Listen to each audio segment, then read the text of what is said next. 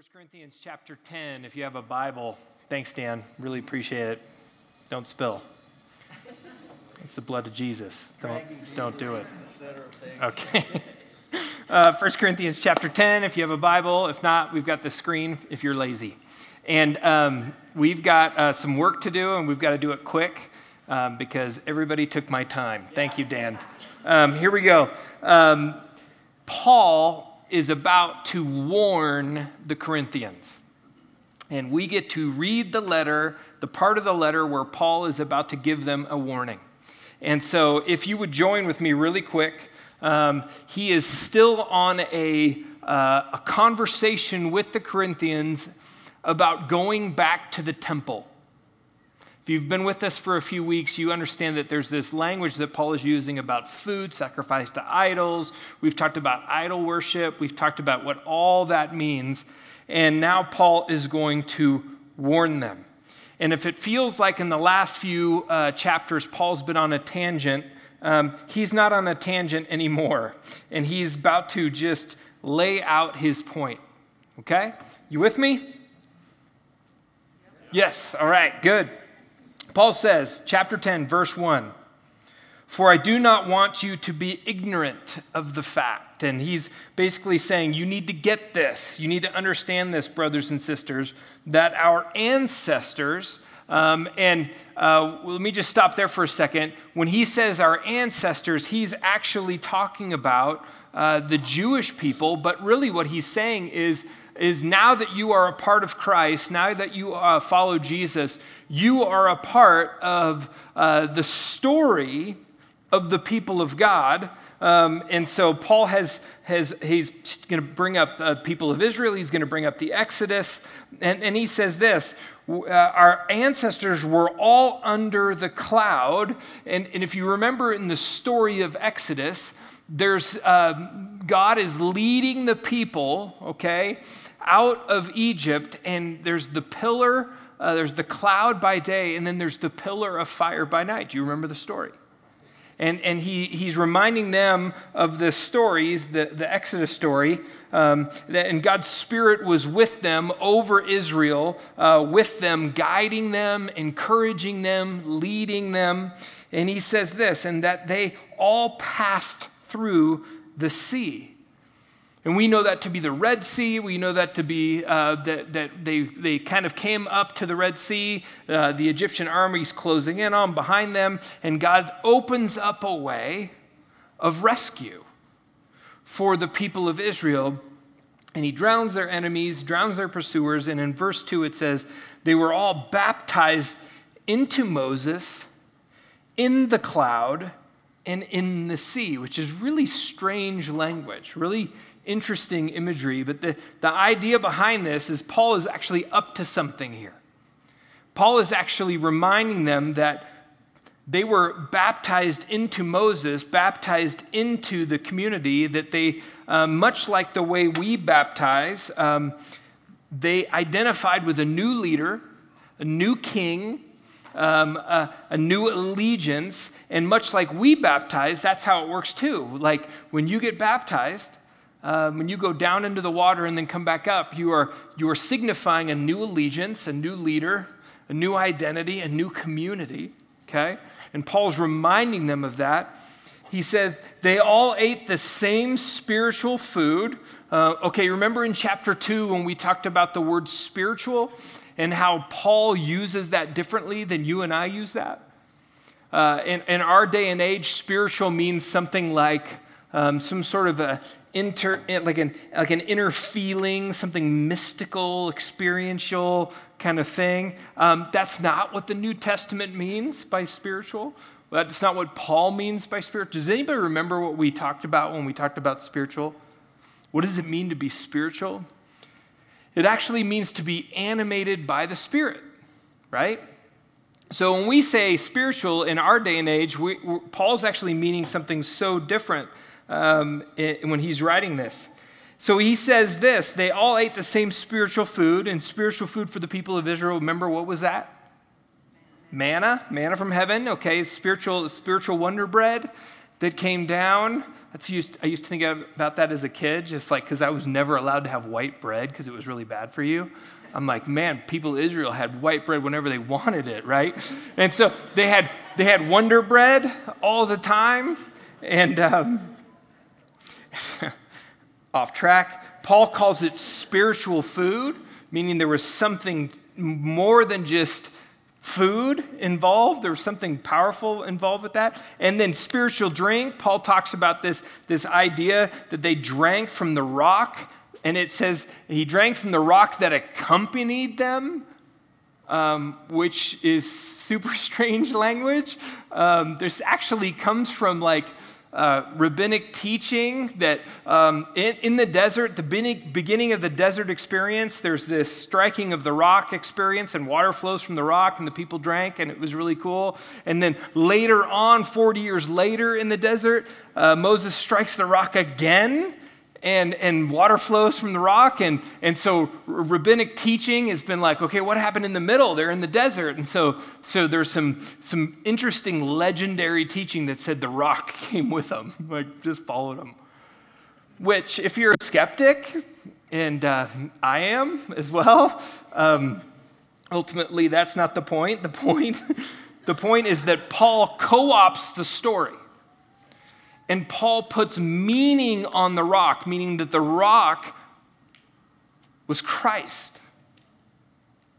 That in the midst of this desert experience, Messiah Jesus was there, alive and working and sustaining and, and giving spiritual nourishment to the people, caring for them and pointing towards their promised future. That's what Paul's saying living water coming from the rock. Interesting story in, in John's gospel at the uh, end of the Feast of Tabernacles. We actually talked about this in our 10 man table the other day. The end of the Feast of Tabernacles. The Feast of Tabernacles is this, this beautiful eight day feast that the people would celebrate, reminding them of the Exodus, reminding them that in, in, in the desert they lived in tabernacles and that God sustained them and moved them. And at the end of the Feast of Tabernacles, what would happen is right outside there's the water gate where you'd come into the uh, Jerusalem and you'd go in and out of this gate to get water. And on this one particular day at the end of the festival, it said it was the greatest day of the festival in, in John's gospel. That Jesus stands up on this day, the same day that the priest takes water and pours it on the altar, and the people celebrate and thank God for supplying them with water in a very agricultural, very uh, water driven society. And Jesus stands up and in a loud voice says, If anybody's thirsty, right, let them come to me. And he talks about himself being living water. This is what Paul is referring to. And so Paul does all of this stuff, and then he turns the tables and he drops a bomb in the next verse. He says this in verse 5 Nevertheless, God was not pleased with most of them, their bodies were scattered in the wilderness. What? Like, this is like a like an interesting point. This is actually a direct quote from Numbers where the Israelites, after years and years of following Yahweh, turn away from Yahweh into idolatry and sin, and instead of stepping into the promised land that God had promised for them, they end up dying in the desert, and it says their bodies were scattered all over the desert. See what Paul's doing here? Let's catch what Paul's doing. Paul is telling the story of the people of Israel in such a way as to show a parallel between them and the Corinthian followers of Jesus. That's what he's doing. And let's look at it. I mean, like, wow, look at this. Look at this. Israelites are baptized into the waters of the Red Sea, baptized into Moses and into the nation of Israel. You Corinthians are baptized into Jesus and into the family of God. The people of Israel received a new identity and bought with a price, and you Corinthians received a new identity and were bought with a price. The Spirit was over the people of Israel with a pillar of uh, fire and a cloud. The Spirit is with you, is over you, is among you, is in you. You were given spiritual food and spiritual drink, the people of Israel were, and then you were as well as the people of, of followers of Jesus. You were given communion, this beautiful Uh, experience of the table that we're going to experience here the, be- the bread and the, the body and the, and the wine. Look at the parallels between the, that's what he's setting up, a parallel thing Hebrews, Corinthians. Paul says, but not all the parallels are good, right? Not all the parallels are good. Because if all these things are parallel, so is the last one. And so, just like the Hebrews, you Corinthian followers of Jesus have the potential to turn away from God and to sin, and then to end up being scattered in the desert. That's what Paul's saying.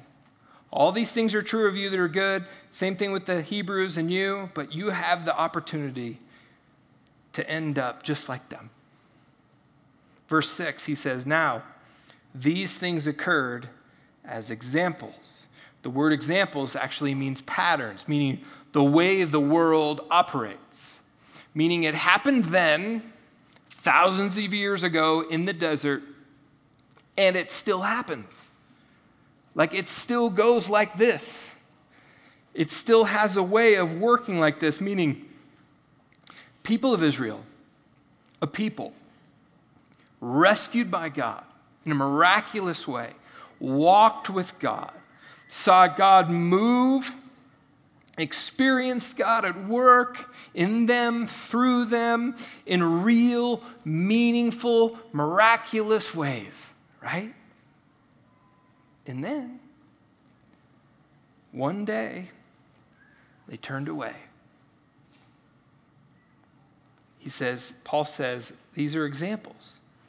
It happened and it still happens, right? He says, these are examples. He says, why? To keep us from setting our hearts on evil things as they did. That phrase, setting our hearts, actually means craving or lusting after evil things. So, those moments in our lives where you, where you crave and lust after evil things, listen, if God's Spirit lives in you, the deepest desires of your heart actually are godly desires, but it doesn't mean those are the strongest desires, right? Like, if the Spirit of God lives in you, your deepest desires are to become like Christ and, and to see that play out in your life. But there are still things in our lives that are really strong and really right in our face and really powerful. And what Paul is saying is that the Corinthian church is flirting with the exact same sins as the Israelites did in the desert. And he's built up to this point over the last couple chapters. And the four sins the Corinthians church, Corinthian church is facing are actually laid out by Paul right here. First one is this idolatry. This has been a theme all throughout the letter. Paul says in verse 7 do not be idolaters. And then he says this phrase that's going to repeat itself in the next four verses as, as some of them were. Okay? As it is written, the people sat down to eat and drink and got up to indulge in revelry. Story goes Exodus 32, Moses is on top of the mountain. Israel's down below in the valley. They get bored. Aaron makes a golden calf. It starts to get crazy. you know, there's what, what pagan revelry means is, is actually something that's a little bit more than PG 13 in the room. Um, and so there's this gross depravity that just starts to happen inside the people of Israel. And Paul says that idolatry, okay, this is. This is why you say no to idolatry because it, it pulls things out of you that, that are not good. And, and so that is what happens when God's people turn to idolatry. The second thing Paul lists in, in verse 8 is sexual immorality. He says this we should not commit sexual immorality, as some of them did. And in one day, 23,000 of them died. This comes out of Numbers 25. And the story goes uh, women from Moab, which is a uh, the country um, on the east side uh, of Israel, kind of out in the desert. Um, this is where this is why this story of Ruth and Naomi is so powerful. Um, because this land, this, this nation was seen to be by the people of Israel as very dark, very evil. And there's a story where uh, a group of the women come from Moab, seduce the men of Israel. They have sex with them. Then they begin to eat meat sacrificed to the idols. They turn their hearts towards the gods of Moab. And as a result, God sends a plague, and the plague kills over 20,000 Israelites. And that's what happens, Paul says, when God's people turn to sexual immorality. Let's keep going testing. Paul says we should not test Christ. And then he says, as some of them did and were killed by snakes. So, in Paul's mind, the opposite of trusting God is testing God. And instead of submitting to God, even in really hard and difficult times, there's this, there's this idea in testing God that says when, it's like when you argue with God, when you shake your fist at the sky, when you treat God like a, like a vending machine and have you ever had like punched your number into the vending machine and it doesn't come out, right? And then you start, maybe it's just me. And you try to bend God in an angry, bitter way to your desires and your frustrations. In Numbers 21, there's a story about Israel, and they're questioning and they're arguing and they're testing God and they're just being just whiners and punks. And God sends poisonous snakes into the camp. I don't know why I'm laughing. That's just like, it's just not, doesn't sound normal, right? Poisonous snakes come into the camp and kill thousands of people. And that, Paul says that's what happens when God's people turn to testing God. And the last one is grumbling. Paul says, and do not grumble, as some of them did, and were killed by the destroying angel. And use this idea here is this, this grumbling and murmuring and speaking under your breath or whining. And, and, and I, I don't, I don't do this. I have friends that do this. Um, this idea behind this is Paul's like, okay, you've been rescued, you've been saved by God, you've seen God do miraculous things. He's supplied you with food and water. Uh, he, he knows your, he's told you his promised future for you and all you do is murmur under your breath, and all you do is complain, and all you do is say, I need this and I need that. I need a new group of friends. I need a new identity. I need a new spouse. And Paul is saying, don't grumble. That is what happens when God's people turn to grumbling. It always ends, all of these things always end really sad. And Paul's, here's what Paul's saying that is always what happens when God's people get into idolatry, sexual immorality, testing the Lord, and grumbling. Listen, these are hard things. God, Scripture says God kills people he saved.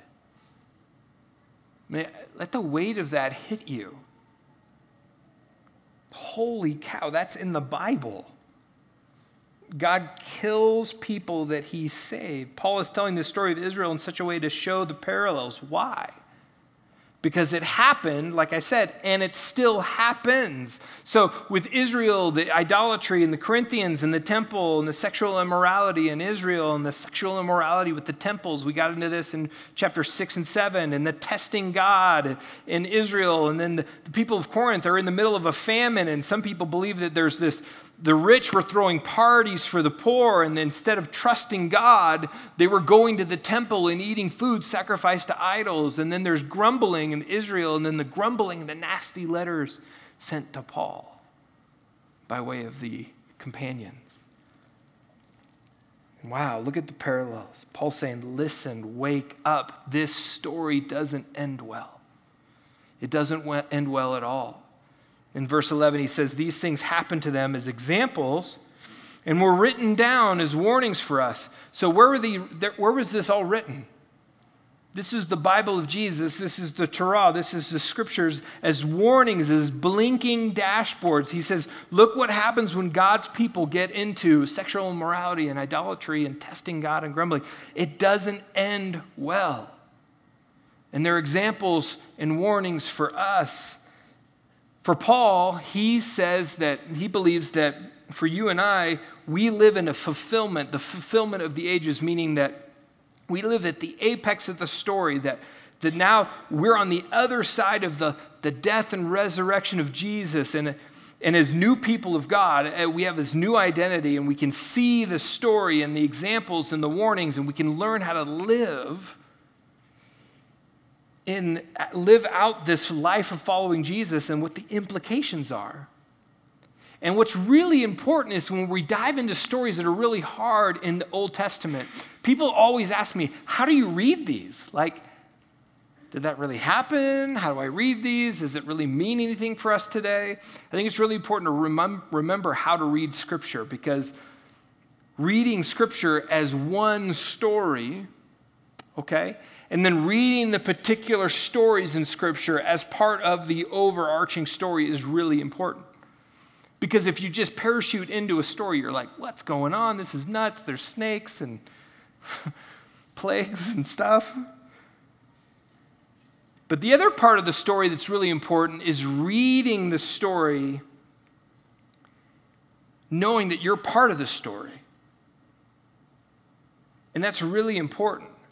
See, we, you need to understand now as a follower of Jesus, you actually are part of the Exodus story. That you are now adopted into the family of God, that you have this part to play in all that God is doing in the world. You are not part.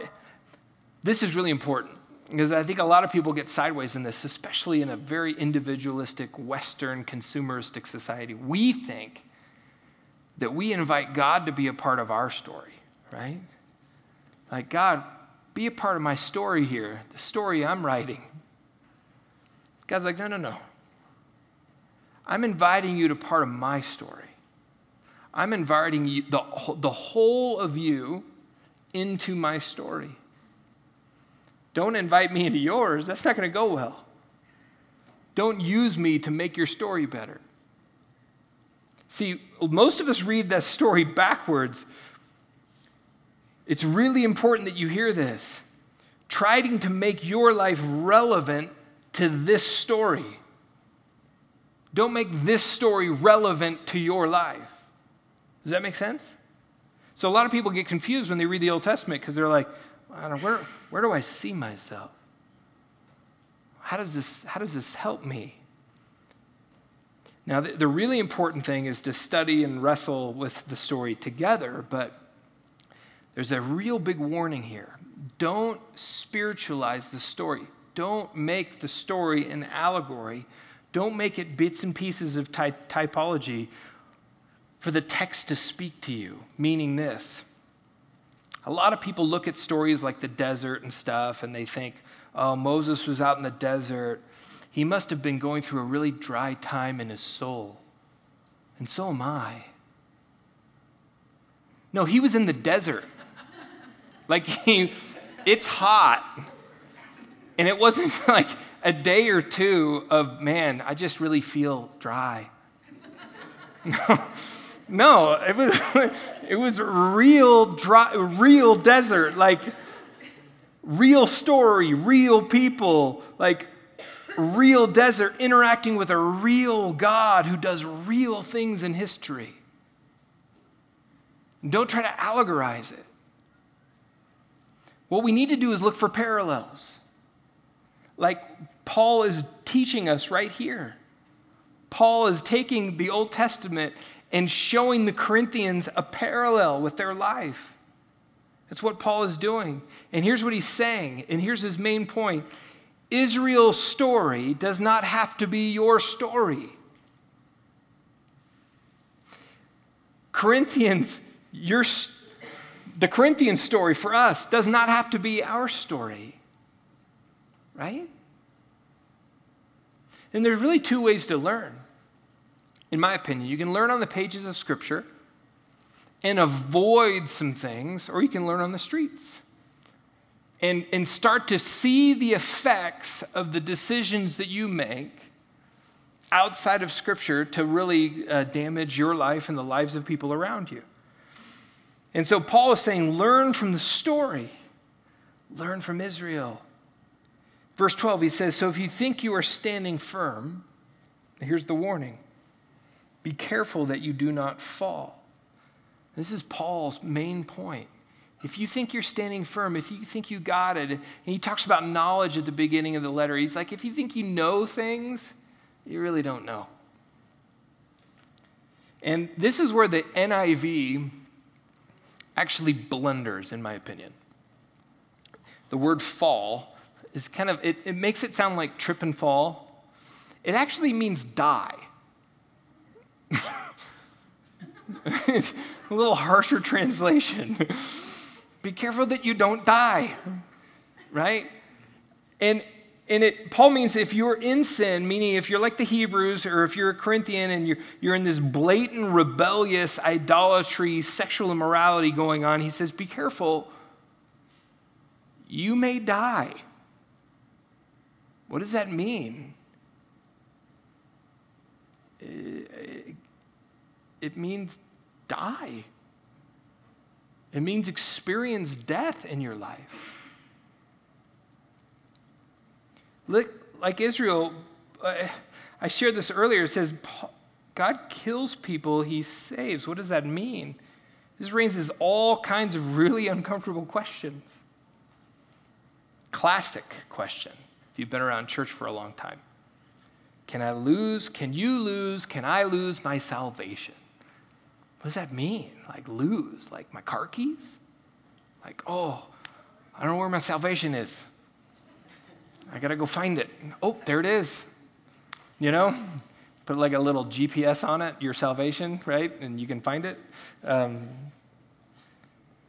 that classic line, once saved, always saved. You guys heard that one before? What does that mean? You know? Book of John, John talks about uh, no one will be able to snatch you out of God's grasp. It's a really comforting, really cool thought. But what if you wanted to crawl out? Right? Or will God just hold you against your will and never, he won't let you go? He loves you so much. You know? Or will God let you walk away? These are like really interesting questions. Like, what happens to the 23,000 people? Where did they go? Right? The story doesn't answer that. You're like, well, you're going to give us the answer, right? No. I'm not going to. I mean, if you want to go listen to the Bible Answer Man and get your all your P's and Q's in the Here's what's beautiful about Scripture there's tension, right? Scripture tells us that everybody's going to be saved, and then it says, nope, there's a narrow gate. What do we do with that? Jesus came for everybody, but only. What does that mean?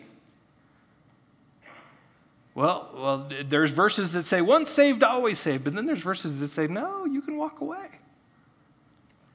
What do we do with that? We live in the tension, is what we do with it. Because the tension's where the meat is. That's where the joy is. That's where the transformation is. When you live in the tension, um, and this is really important for us to understand. See, the authors in Bible all the time, the biblical, biblical authors do two different things simultaneously, all over the place. On the first hand, they warn followers of Jesus of judgment all the time the prophets, Jesus does, everybody. They warn followers of Jesus all the time of judgment.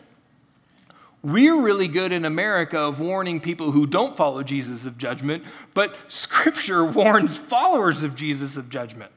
Okay? Which is really interesting. But at the same time, those authors also comfort followers of Jesus of salvation. At the same time. Look at verse 12. Paul says, Be careful that you don't fall. Be careful that you don't die. In verse 13, he says, But he will not let you be tempted beyond what you can bear. what? Which one? What's going on, Paul? Seriously, should I be scared or is God faithful? Yes. right? I mean, you got to let it get messy. We need to live in the tension. See, questions about salvation are really questions about God, right? They're really questions about God. What kind of God is Jesus? Is, is God a being to be feared? Lots of people say no, but someone should. is God someone to be scared of? Uh, scripture says all over the place. I mean, you can go do a word study, fear, the fear of the Lord, right? And we talked about this a number of weeks back, and people are like, ah, it just means reverence, you know. Really, because it says fear. Like it doesn't say, you know, just awe, you know, fear. Or is God love and gentle and kind and merciful? And does his heart break for the poor and the weak? And does God love broken people? Yes. Yes. To all of it. Here's the idea and the tension behind what Paul's saying. You should be scared to death and sleep like a baby at the same time.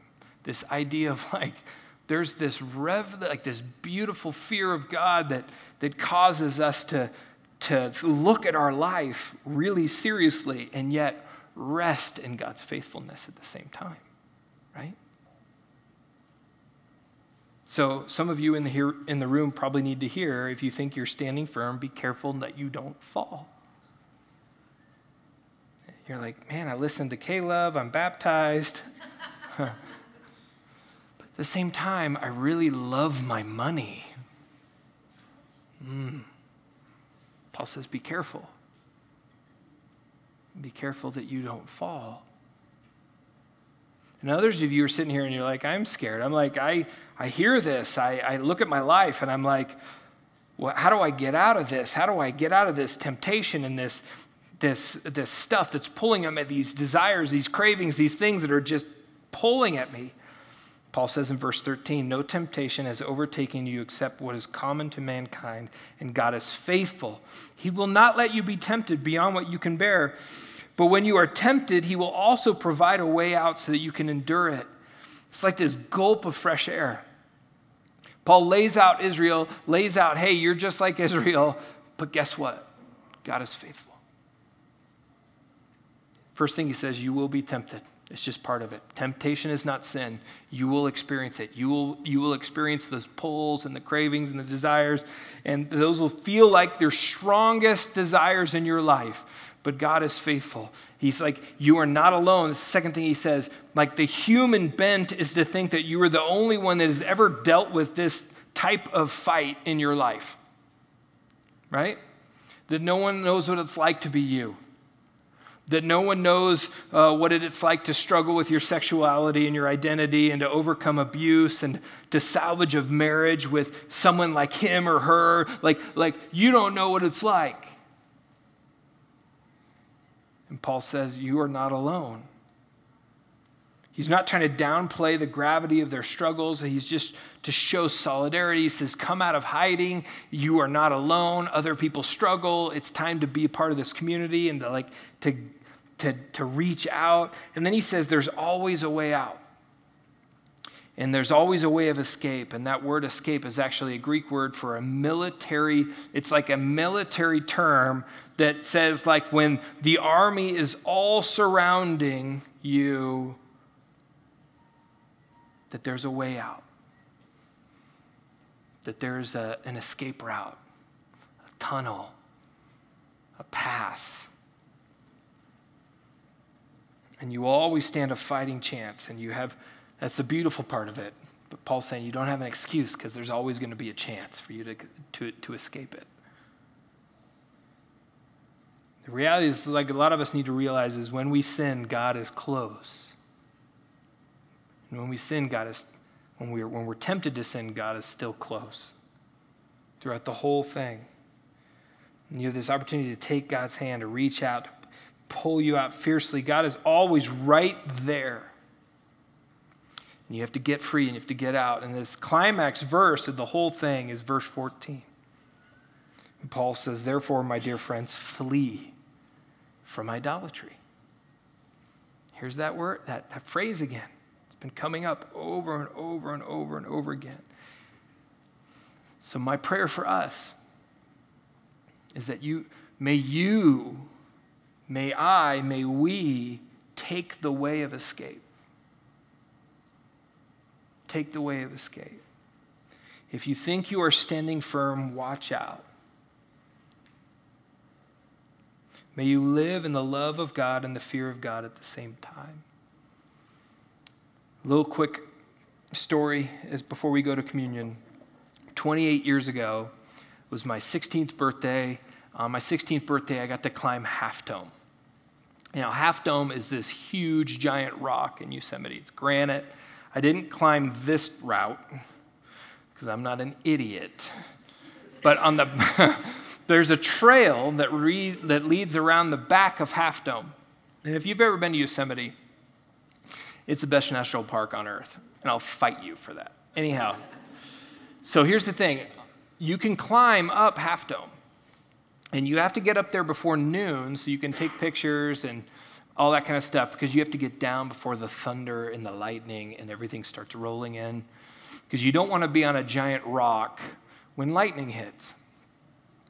And what you do on the backside of Half Dome to get up there is there is a set of, of cables, metal cables that are like handrails. And then every about four or five feet, there's like another uh, kind of like a board or step, and you have to get to that. And it is steep. And on either side of these handrails is a cliff to your death. and you are one at a time walking behind somebody up. You are clutching these handrails with gloves. It is intense. It is adrenaline rush. It is the most amazing thing. You get to the top, and if you're if you're really, really, really an idiot, you walk up to the edge. But most people get on their hands and their knees and they crawl, I mean, their belly just to peek off a 3,000 foot sheer face to the bottom. And creation, you're in the midst of the most beautiful view you've ever seen. You can see Clouds Rest and Yosemite Falls and all these things. And you're just like in awe of creation. And creation is rock and sand and wind and lightning and thunder. And I love going to Yosemite. I love going back up there. And and, and it's all these things. And then you think to yourself, if this is creation, what is the creator like? And you live in this moment out there. And whenever you're in nature and you see the awe of nature and you say, wow, the fear of God, and yet at the same time, God is faithful. May you realize, may, may you experience that in your life. And if you think you're standing firm, watch out. Let me pray. God, thank